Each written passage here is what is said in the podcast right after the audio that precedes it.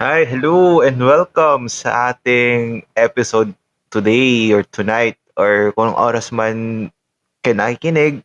Good morning, good evening, good afternoon, good night. Hello. So, fashion. Yes. Fashion yarn. ano ba? Um, well, sige, kwento ko muna bakit ako nahilig sa fashion.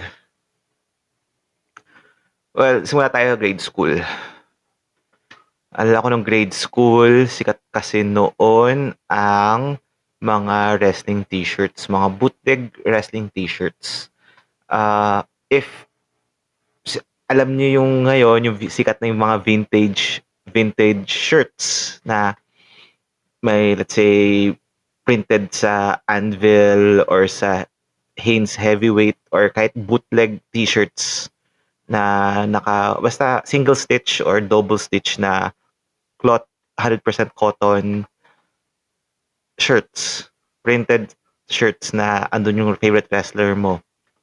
Naalala ko dati grade school lahat kami parang WWE for or WWF pa ba nun basta yun. Ah suot ko nun Eddie Guerrero or HBK mga ganun tapos lahat kami parang wrestling moves Ayan, tapos mga straight cut Levi's jeans or basta jeans uh, jeans, then chucks. Yes, gusto ko yung mga chucks nun eh. So, yun yung grade school attire, outfit, per se. Then, talon tayo sa high school. Pating ng high school, sikat nun yung Supra eh. So, lahat kami parang, uy, Supra, yung ganda niyan. Mga Sky Top 2, Sky Top 1, mga Vader. Mga suot ni Justin Bieber, yung kulay purple, yung TK Society, nabibili sa Republic ata yun dito sa Philippines na napakamahal-mahal. Tapos kaya minsan naghahanap kami nun sa Multiply. Oo, hanapin nyo na lang, Multiply. Yung parang ano siya eh, ah, not bootleg or not UA or reps, parang ganun na rin eh, na makikita mo yung stock list ng mga sellers, then makikita mo yung mga stocks ng, yun nga, if Sky Top 2, Sky Top 1, TK Society, mga colorways na orig, minsan man fantasy colorways. Ah, QC-wise, medyo makikita parang, uy, iba, iba yung colorway na to, halatang fake din. Iba naman parang, uy, similar to, yung all black na Sky Top. Ay, puro ako sapatos sa high school. Ah, sikat din noon ay skinny jeans. Yes, skinny jeans. Ah, naalala ko to one time na yung cousin ko from London, bigyan ako ng isang balikbayan box mga old clothes niya. Eh, ang ganda. May mga Zara. Uh, I think may bench nun. Pa weird but may bench sa UK. And mga ibang stuff from London. Then, may kinuha ko isang pair of jeans na sabi ko, okay to, ang sinuot ko. Then, low-rise siya na skinny jeans, pero it's women's. Sabi ko, wow. So, sinuot ko parang, wow, sexy ko. Uy, tight fitting, slim ng legs ko. Then, nung suot ko siya for a school event, I think, ano ata to, uh, outreach sa Claret. Uh, sobrang hirap maglakad then parang nahihirapan akong mag-walk and makakipag uh, yung umikot, maglakad kasi sobrang na-constrain sa legs mo eh, pero alam mo yun, tiis ganda. So, yun yung memory ko of high school, Supra at saka skinny jeans. Then, high school, so, high school, eh, high school, sorry, college. College, uh, uh, UST alumni ako, or alumnus. Anyway, uh, uniform kami. So, even though na aware na ako sa mga fashion trends, fashion houses, syempre, we are confined with uh, using uniform. But that's okay kasi at least parang yun nga, hindi ka mag-uugaga, mag-iisip na parang shoot, ano susuotin ko? Should I wear this and that and this? So uniform lang but there are times na parang okay, suot tayo something unique. Something new, something fresh.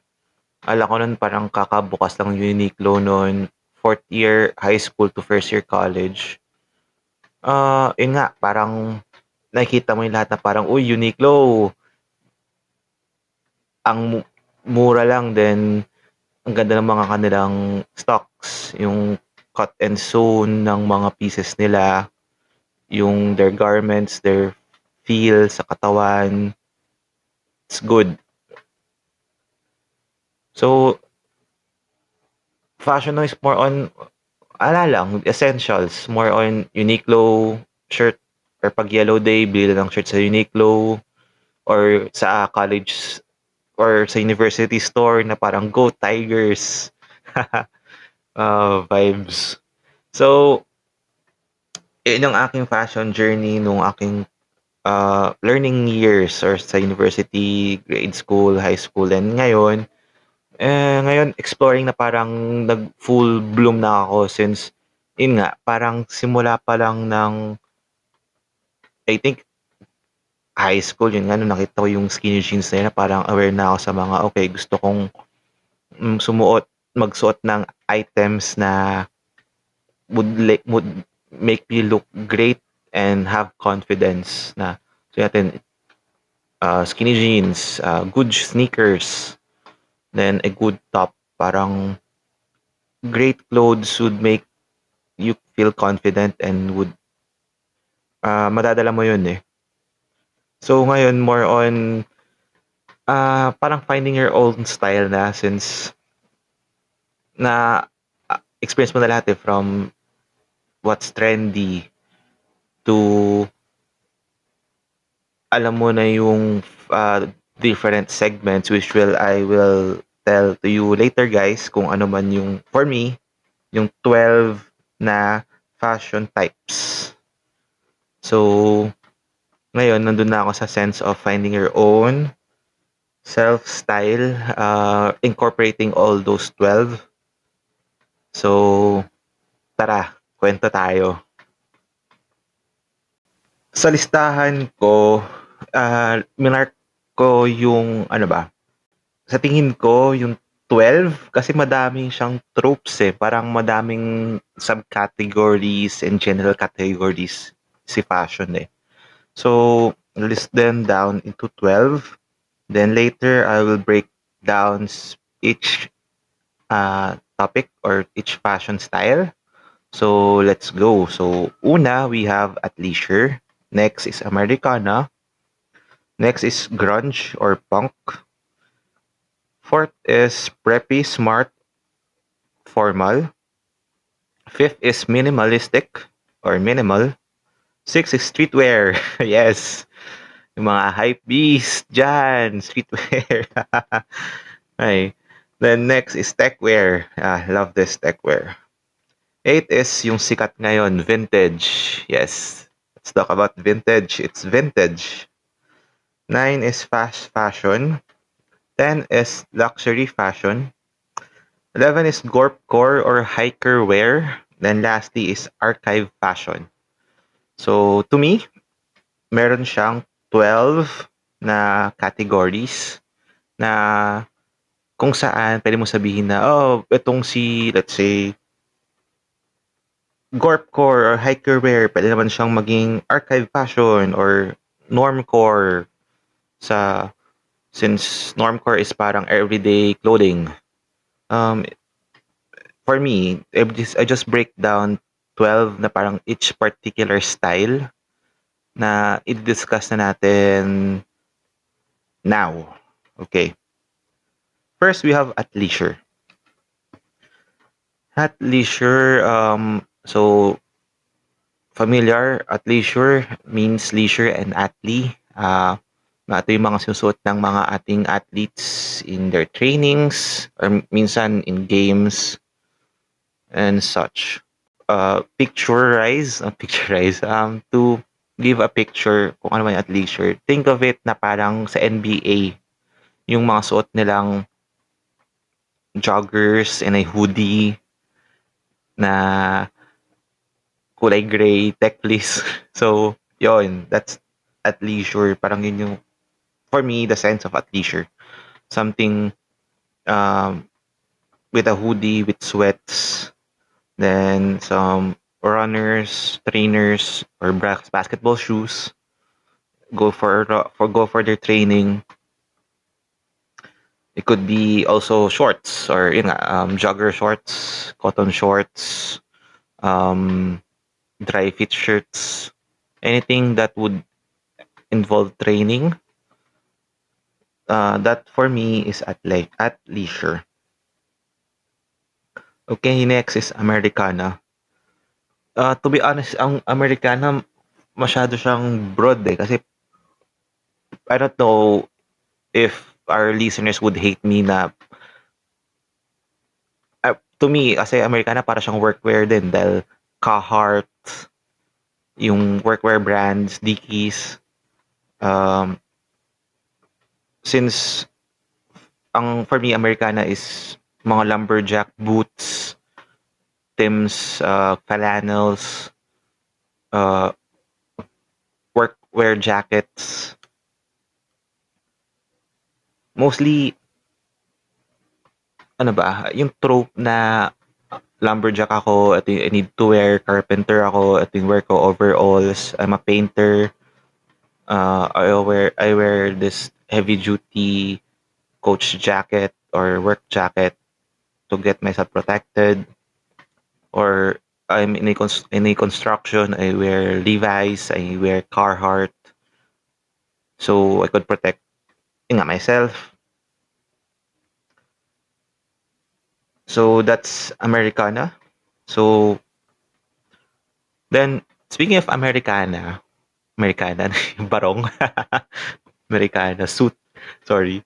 Uh there's this I don't know subcategory or parang anak ng Americana which is Japanese Americana uh ang ganda niya tingnan is very chic and very Japanese. You might say na parang they always look at the western fashion style and trope na parang nga, like I said, workwear, um, lumberjacks, yung pagsuot ng denim, pagsuot ng workwear styles. Then they add a twist on it since Japanese are very are are, are the forefront of fashion, you might say. They add very mat, ano ba, specific cuts or palettes in this American style fashion, let's say we have this work jacket na canvas material. Some they sometimes they're gonna put a patch or new material from a canvas to a corduroy material, and they put let's say leather sidings or elbow guard. Americana, Japanese Americana, sorry.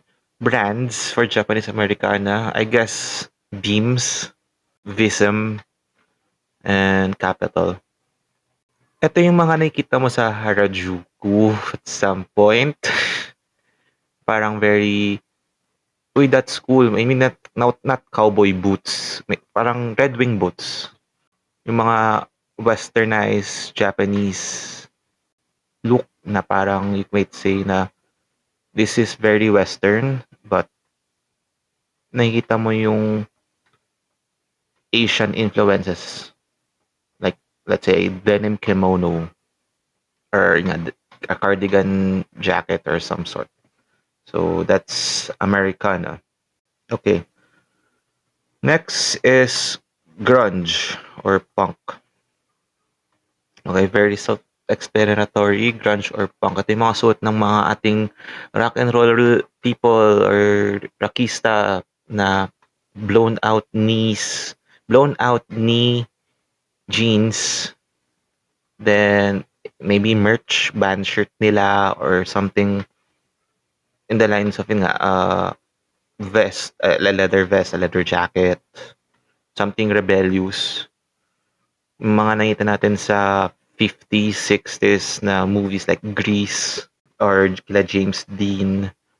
Yeah, actually, ang napipicture ko is parang naka-chucks naka-jeans, maybe black worn uh, naka worn out jeans, maybe may blowout knee holes. Then white shirt na naka-fold yung sleeves. Then a leather jacket. Kumakanta na ng kanta sa Greases. Shubap dubap. Yeah, yeah, yeah. oh, funny. Sorry. Anyway, na ano ako doon, nag-zone out ako doon sa Grease. Yung alam mo yung episode na pa, yung not episode, sorry, yung scene na parang lumilipad na si John Travolta and I forgot the name of the girl na lumilipad yung car nila to not space to the sky. Fashion trope? Or not trope uh yeah actually. Uh, clothes. So that's grunge or rock and roll. Or actually focus na sa Grease eh. Uh, let's move on in nga sa rock and roll more on let's say Guns N' Roses Metallica or to medyo later na Nirvana.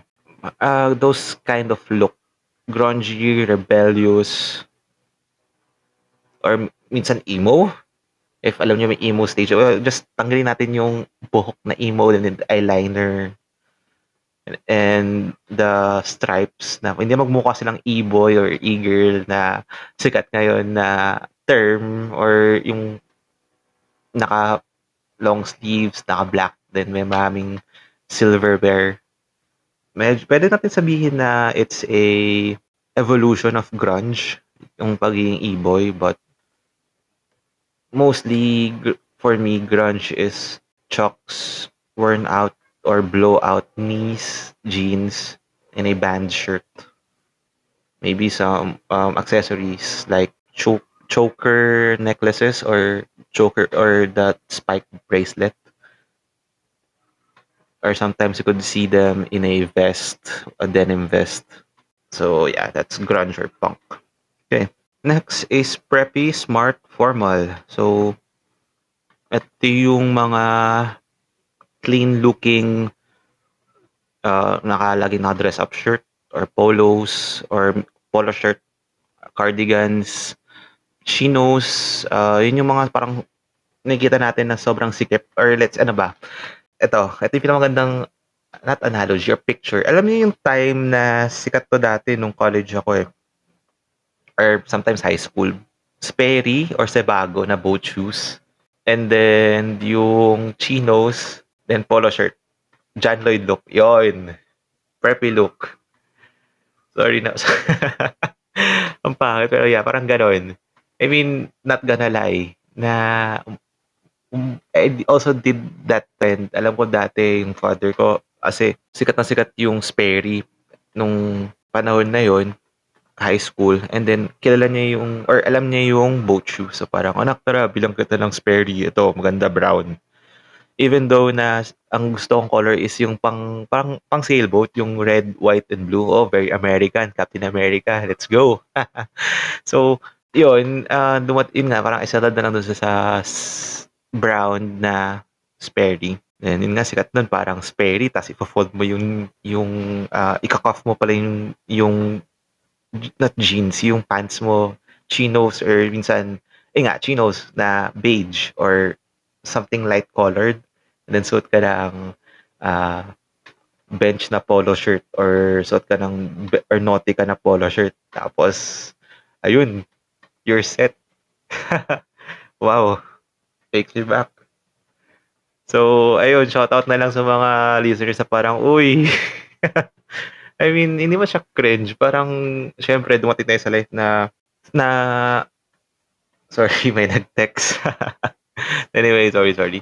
Uh, yung ganong version na parang, uy, dati type ko tong, itong trend na to, din ngayon parang, cringe, pero hindi, parang matutuwa. Baka pwede mo siyang i-upgrade in, in a newer sense or, or let's say, gusto mo yung fashion trend na yon or style na yon rather, gusto mo siyang ipatuloy currently in this age. So, nag-focus ako dun sa boat shoes, chinos, polo shirt combo. Uh, kasi meron din, meron din uh, ibang styles dito sa preppy, smart, or formal. Like the, the classic suit and blazer, uh, sorry, suit and blazer. Isa lang naman yun eh. Blazer and trouser combo or yung long or button shirts, shorts. uh, white sneakers, yung mga Stan Smith. Stan Smith. Ayun. So, that's the preppy smart formal. Okay, next natin is the minimal. Minimal fashion. Ano ba yung minimal fashion? Um, alam mo yung pagpasok mo ng Uniqlo, may, may maririnig kang, Hi, welcome to Uniqlo. I mean, or di ba may mga friends tayo na parang pag ano suot mo, saan mo yung jacket na yan, ganda. Uniqlo, Uniqlo.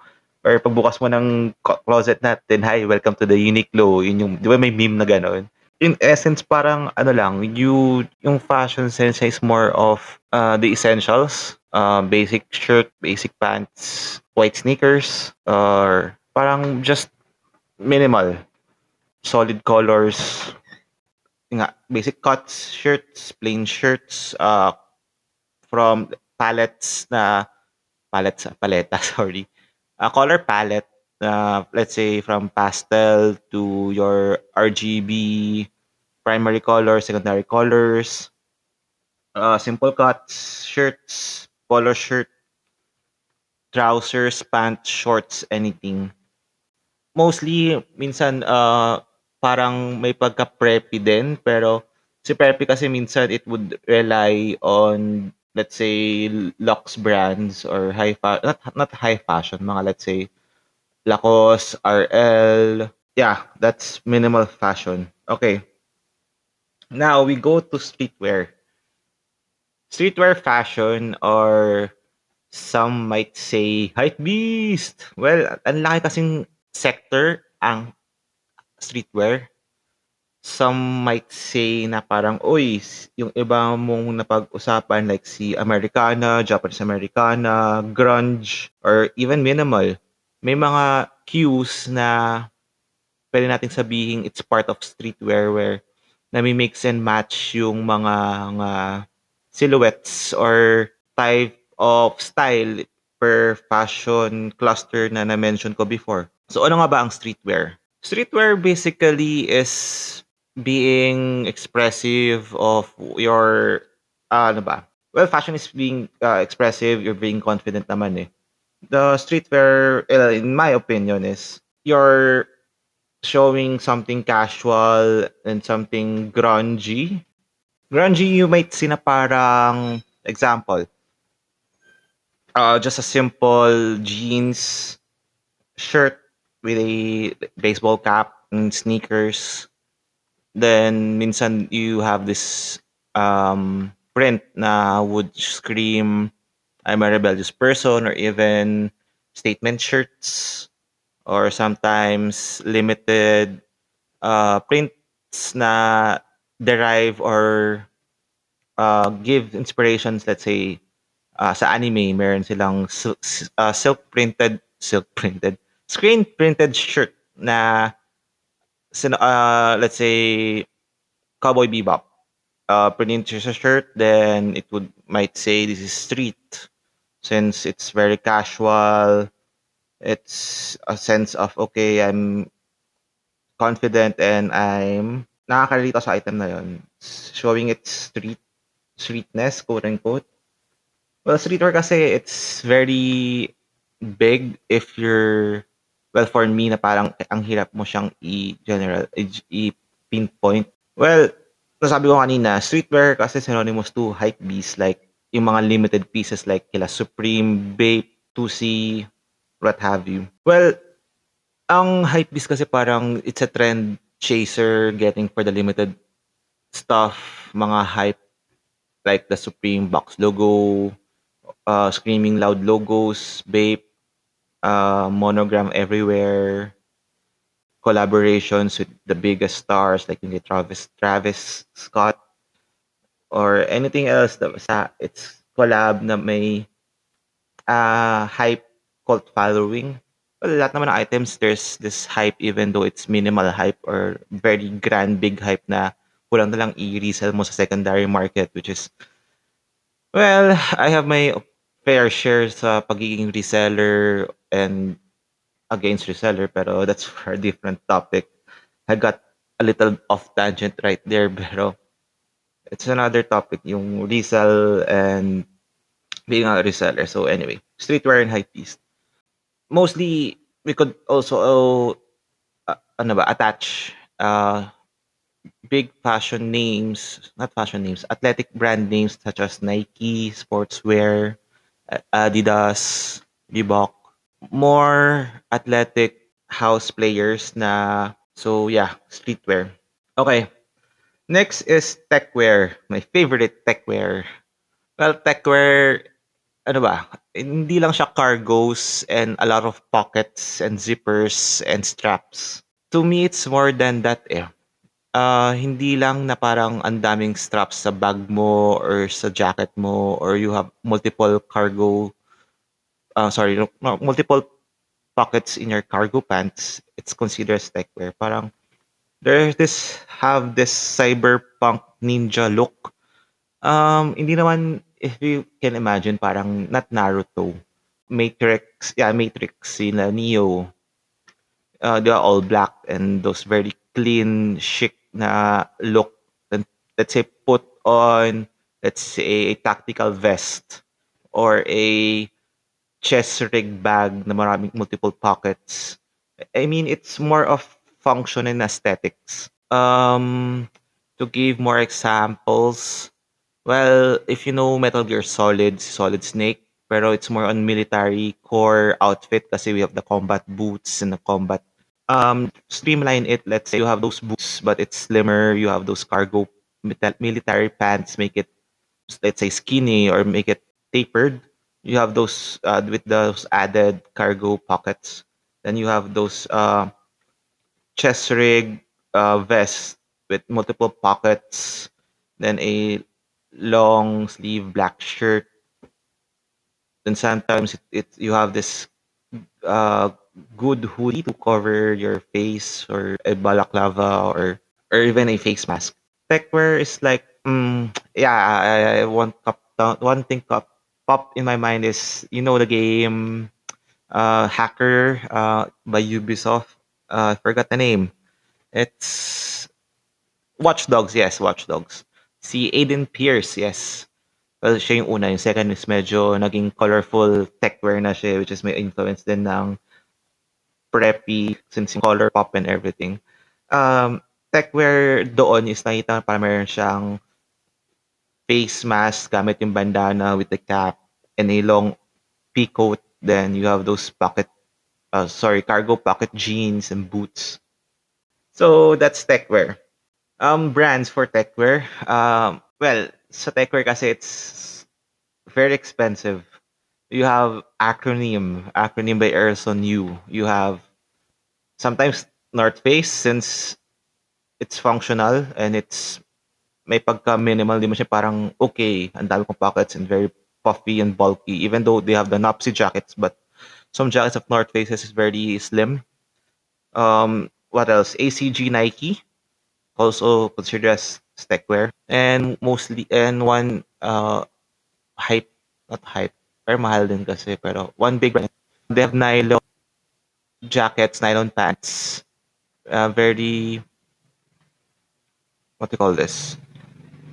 Mm, well, yun nga, techwear is basically function and form. So yung kanilang garments then more nylon, ballistic materials, rather than the, the rather than cotton, synthetic, kind of uh, regular stuff. So again, that's techwear.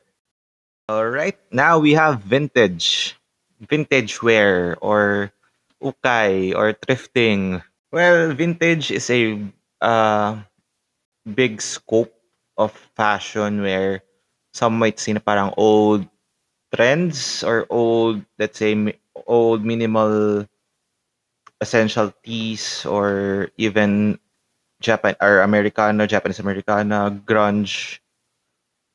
Well, vintage is like yung mga old clothes na nag naging ano ba?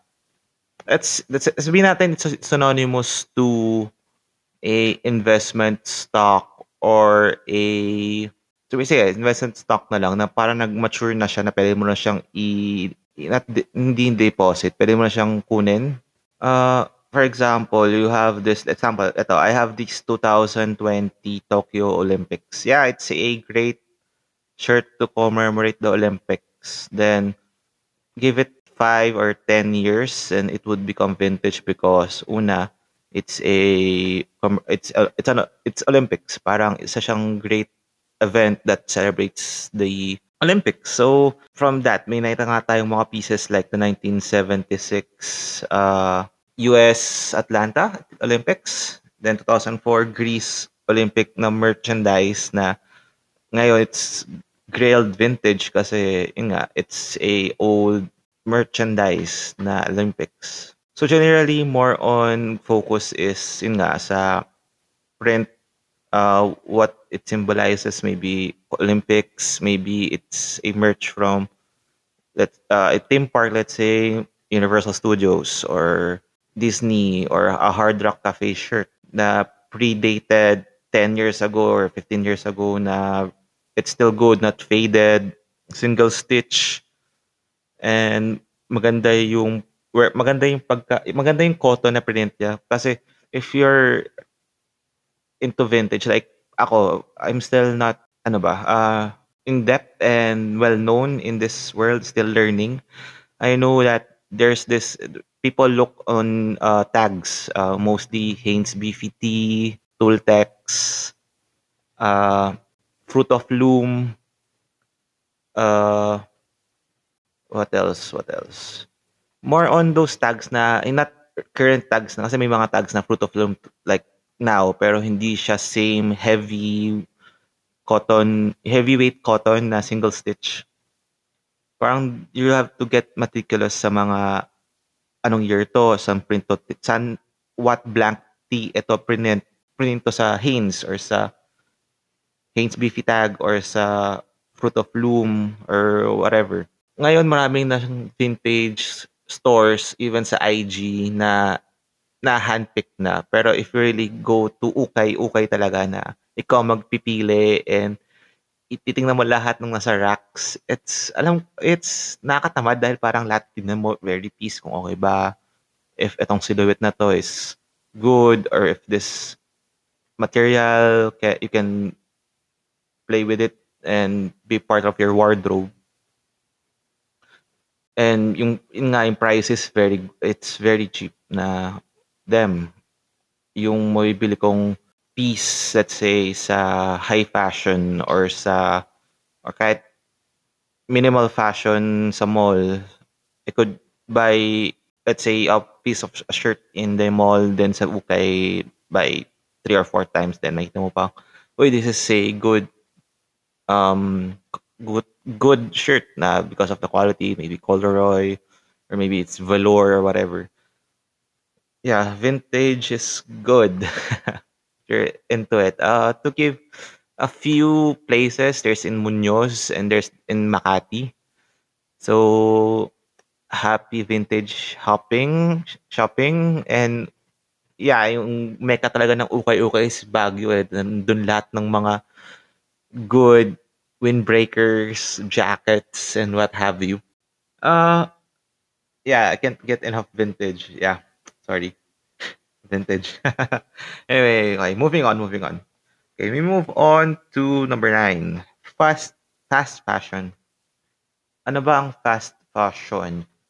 Well, ito yung mga not kumokopya, more on yung if you like to get a particular ano ba, look that won't break the bank and it's available everywhere. This, is this is it fast fashion. Some examples are H&M, Zara, Forever 21, and then you look you have the locals like Bench, Pen Shop. So that's fast fast fashion. I'm not saying that they're copycats or they're getting the ideas. More of there are getting ideas or they're uh yeah sorry ideas na kinukuha nila sa big markets and big markets big name brands sa Lux Fashion, get um, creative or get um, ano ba, not. Kasi pata, pangat kasi gagayahin mo eh, parang copycat eh. More, eh, get an idea or be inspired by that piece of design and they put it on their own brand na parang uh, example, there's this denim jacket na parang, uy, pwede kong gayahin to then medyo switch up na lang natin yung brand, not branding, yung name, yung design. So, ayun, fast fashion. Okay, next is lux or high fashion.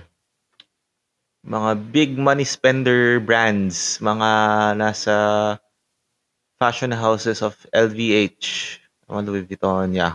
You have here the Louis Vuitton, the Gucci's, the Dior, the Chanel's. Uh, high fashion, lux fashion is acquired, I mean, not acquired taste. Parang we'll get to that level na parang, okay, we got become so sophisticated. We become so sophisticated when we got niche sa mga garments, sa mga sa name brand, sa mga cuts and and ano ba? Actually branding din eh. Well, sabi ko ng branding pero that's well to me that's luxury high fashion. Yung parang you have this piece well some say parang okay I have this 2004 Kim Jones Dior or this I have this Virgil Abloh 2019 spring summer collection jacket. Uh that's I mean it's cool and it's nice parang uy it's uh, ano ba tawag dito? Parang siyang uh, art form if I say na parang uy ang ganda ng suot ng jacket na yun. Uh, kay that this is nakita mo to nung fashion uh, fashion show party 2018 and nakita mo lang siya on the street na parang, uy, cool. Well, Lux, high fashion para siya. It's a, minsan it's a, ano din eh, more of being confident and you're, parang doon ka na sa point in life, parang okay, I'm wearing Gucci, I'm wearing Louis Vuitton, and then, na you're getting gain so much confidence, talk with people and everything. Well, to me, that's, well, naging ano na ako opinionated sa, if kahit fashion lang naman talaga eh. Well, high or luxe fashion is just, for me, it's about the sophisticated cuts. Uh, designer, uh, cosign items na very limited, small number production. And it's a way, it's an art form na parang if you're love looking at paintings and you appreciate this kind of fashion style or form. So, yeah, high or luxe fashion. Last two. All right, so now we have Gorpcore or hiker wear. What's Gorpcore or hiker wear? Well, kasi di siya uso dito sa Philippines dahil mainit dito eh. Till technically, ito yung mga windbreaker, uh, wool socks, then you have those trousers, more on hiker gear. Mga nabibili nakikita natin sa Rocks and Travel Club. Well, kasi aesthetic niya kasi very cozy. Yung mga nakita natin sa mga Colorado Springs, mga hikers, mga mga Columbia, ganun. Kasi, I don't know, dahil medyo synonymous din siya sa vintage, kaya nasama ko rin si Gorpcore Hiker Wear it's like, isipin nyo to, um, nasa Baguio kayo or nag-hiking kayo sa Mount Pulag or whatever. Basta, yeah, basta may mountain sa Baguio. Napunta ko na. Siargao? Anyway, sorry. Not Siargao, Tangi. Beach yun eh. Ano yun yung movie yung ko si Angelica? Basta doon. Punta ko na. Yung mga puffer jackets, then yung meron kang mga warmer sa loob, long sleeves, yung pants, Then yung aesthetic niya kasi very cozy, earth co- earth tones, earth colors, lakas lakas maka-green, browns. So, yun. That's for for me that's Gorp for hiker wear. Okay. Ang last natin is archive fashion. Well, archive fashion is ano ba? Marami siyang influences like it's actually vintage and high lux fashion and streetwear combined. Ito yung mga grailed high pieces. Let's say nga, like I said, fashion season 2016-17 ni let's say a Cold Wall or ni Dior yung mga old pieces na naging vintage na kaya naging archive fashion siya. Kasi pag vintage, parang kaya mo siyang kunin ng 100 to 1,000. But this archive fashion, minsan, nag-resell pa nga siya. If you got this piece for, let's say, 10,000, nabibenta mo ng 20,000 because of its rarity, because of its design, silhouette, its cut, and then its age. Yung maganda example dito, dito is the Rick Owens Geo Basket. Parang siyang combat boot na even though meron din siyang irid, irid ano ba, uh, meron siyang iridation, not iridation, sorry. Meron siyang current models ng Geo Basket pero there are Geo Baskets na parang mas ano ba, mas gusto or mas maganda yung mga old sa old collection like, example example din pala other than Geo Baskets is the uh, Rick Owens dunks. Yun yung parang may swoosh na Geo Basket din na discontinued because Nike lawsuit and whatever.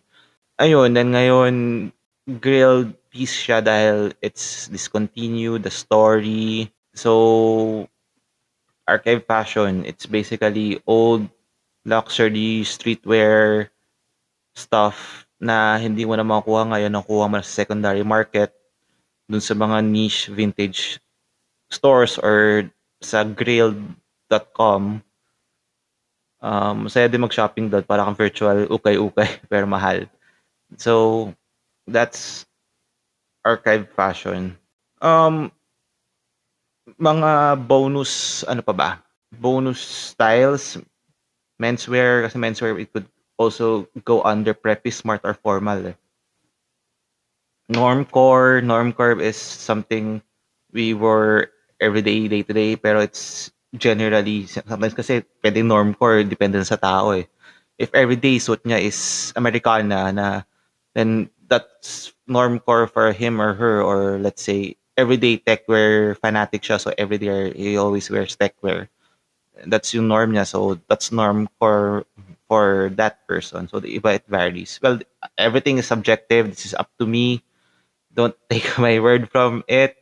I'm believer and lover of fashion. Kaya, well, sana hopefully ma, may masunod pa to. Uh, did this episode to enrich, to give knowledge, and to part knowledge sa mga listeners natin about this passion clusters. Um, well, in summary, well, share ko muna, but ko din ako na in love kasi minsan parang nagkaroon tayo ng face na parang, okay, dati ako, nagkaroon ako ng face in music na parang I, my, I bought my own bass guitar, uh, have band played at schools, Then, after high school, parang hindi na siya tuloy. Parang, yun nga, it's a phase, technically. Eh ngayon, parang fashion is fun kasi you wear clothes, then you gain confidence, you trial and error what fits to your body type, what fits to your, also to your money, to your bank account, syempre. Then you get the style cues, color palettes, the silhouettes that would cater to yourself and then when you look yourself at the mirror, parang wow, ang ganda ko tingnan. Parang, it's like an art form na parang your canvas is yourself and you're putting these pieces what would click or not. Then, if you're done, you're gonna show it to the world wearing it outside, be confident. So, ayun, that's fashion for me and story. Like, yeah, Alam ko tuloy dati na matchy-matchy. Like, I have this pink, pink and uh, slip-on Vans, pink and black, pink and blank, blank, pink and black iyon. Slip-on Vans. Then I have this pink shirt. Parang, wow. Too matchy-matchy. Pero yeah, we have our faces. And ko yun one time nung pumunta yung Jobo Wakis dito for the first time. Then Skechers pa ata yun eh. wow, let's go. That's way back. So yeah, in summary, this 12 is actually nami-mismatch mix and match mo siya if you have your own style na eh. You can get ideas from grunge then you could partner with with streetwear then get in limited item dun sa archive. Then to create your style, your own sense of style. So to me, this is the 12 things na parang we could get ideas from and mapipin napipinpoint ko kung which kind of fashion um uh, what do you call this? Discipline or ideas, parang, uy, suit niya ganito or suit niya ganyan. So, ayun. so, nag-enjoy kayo sa episode na to at natutu- marami kayo natutunan. Muli, ako si Richie. And nag-enjoy ako sa episode natin. Sobra. Kasi, yun nga, can't say enough about passion. Like, ang dami kong gustong suotin. Pero yun nga, dahil it's mainit dito or parang nasusuot mo lang siya if, let's say, punta ka ng Tagaytay, Baguio, or pag abroad visit other countries for vacation. Well, yeah, nakakamiss mag, kumbaga, fashion or bongga or, ayun. So, anyway, so muli, ako si Richie and sana nag-enjoy kayo. Ito ang Tara, Kwento Tayo Podcast. Paalam!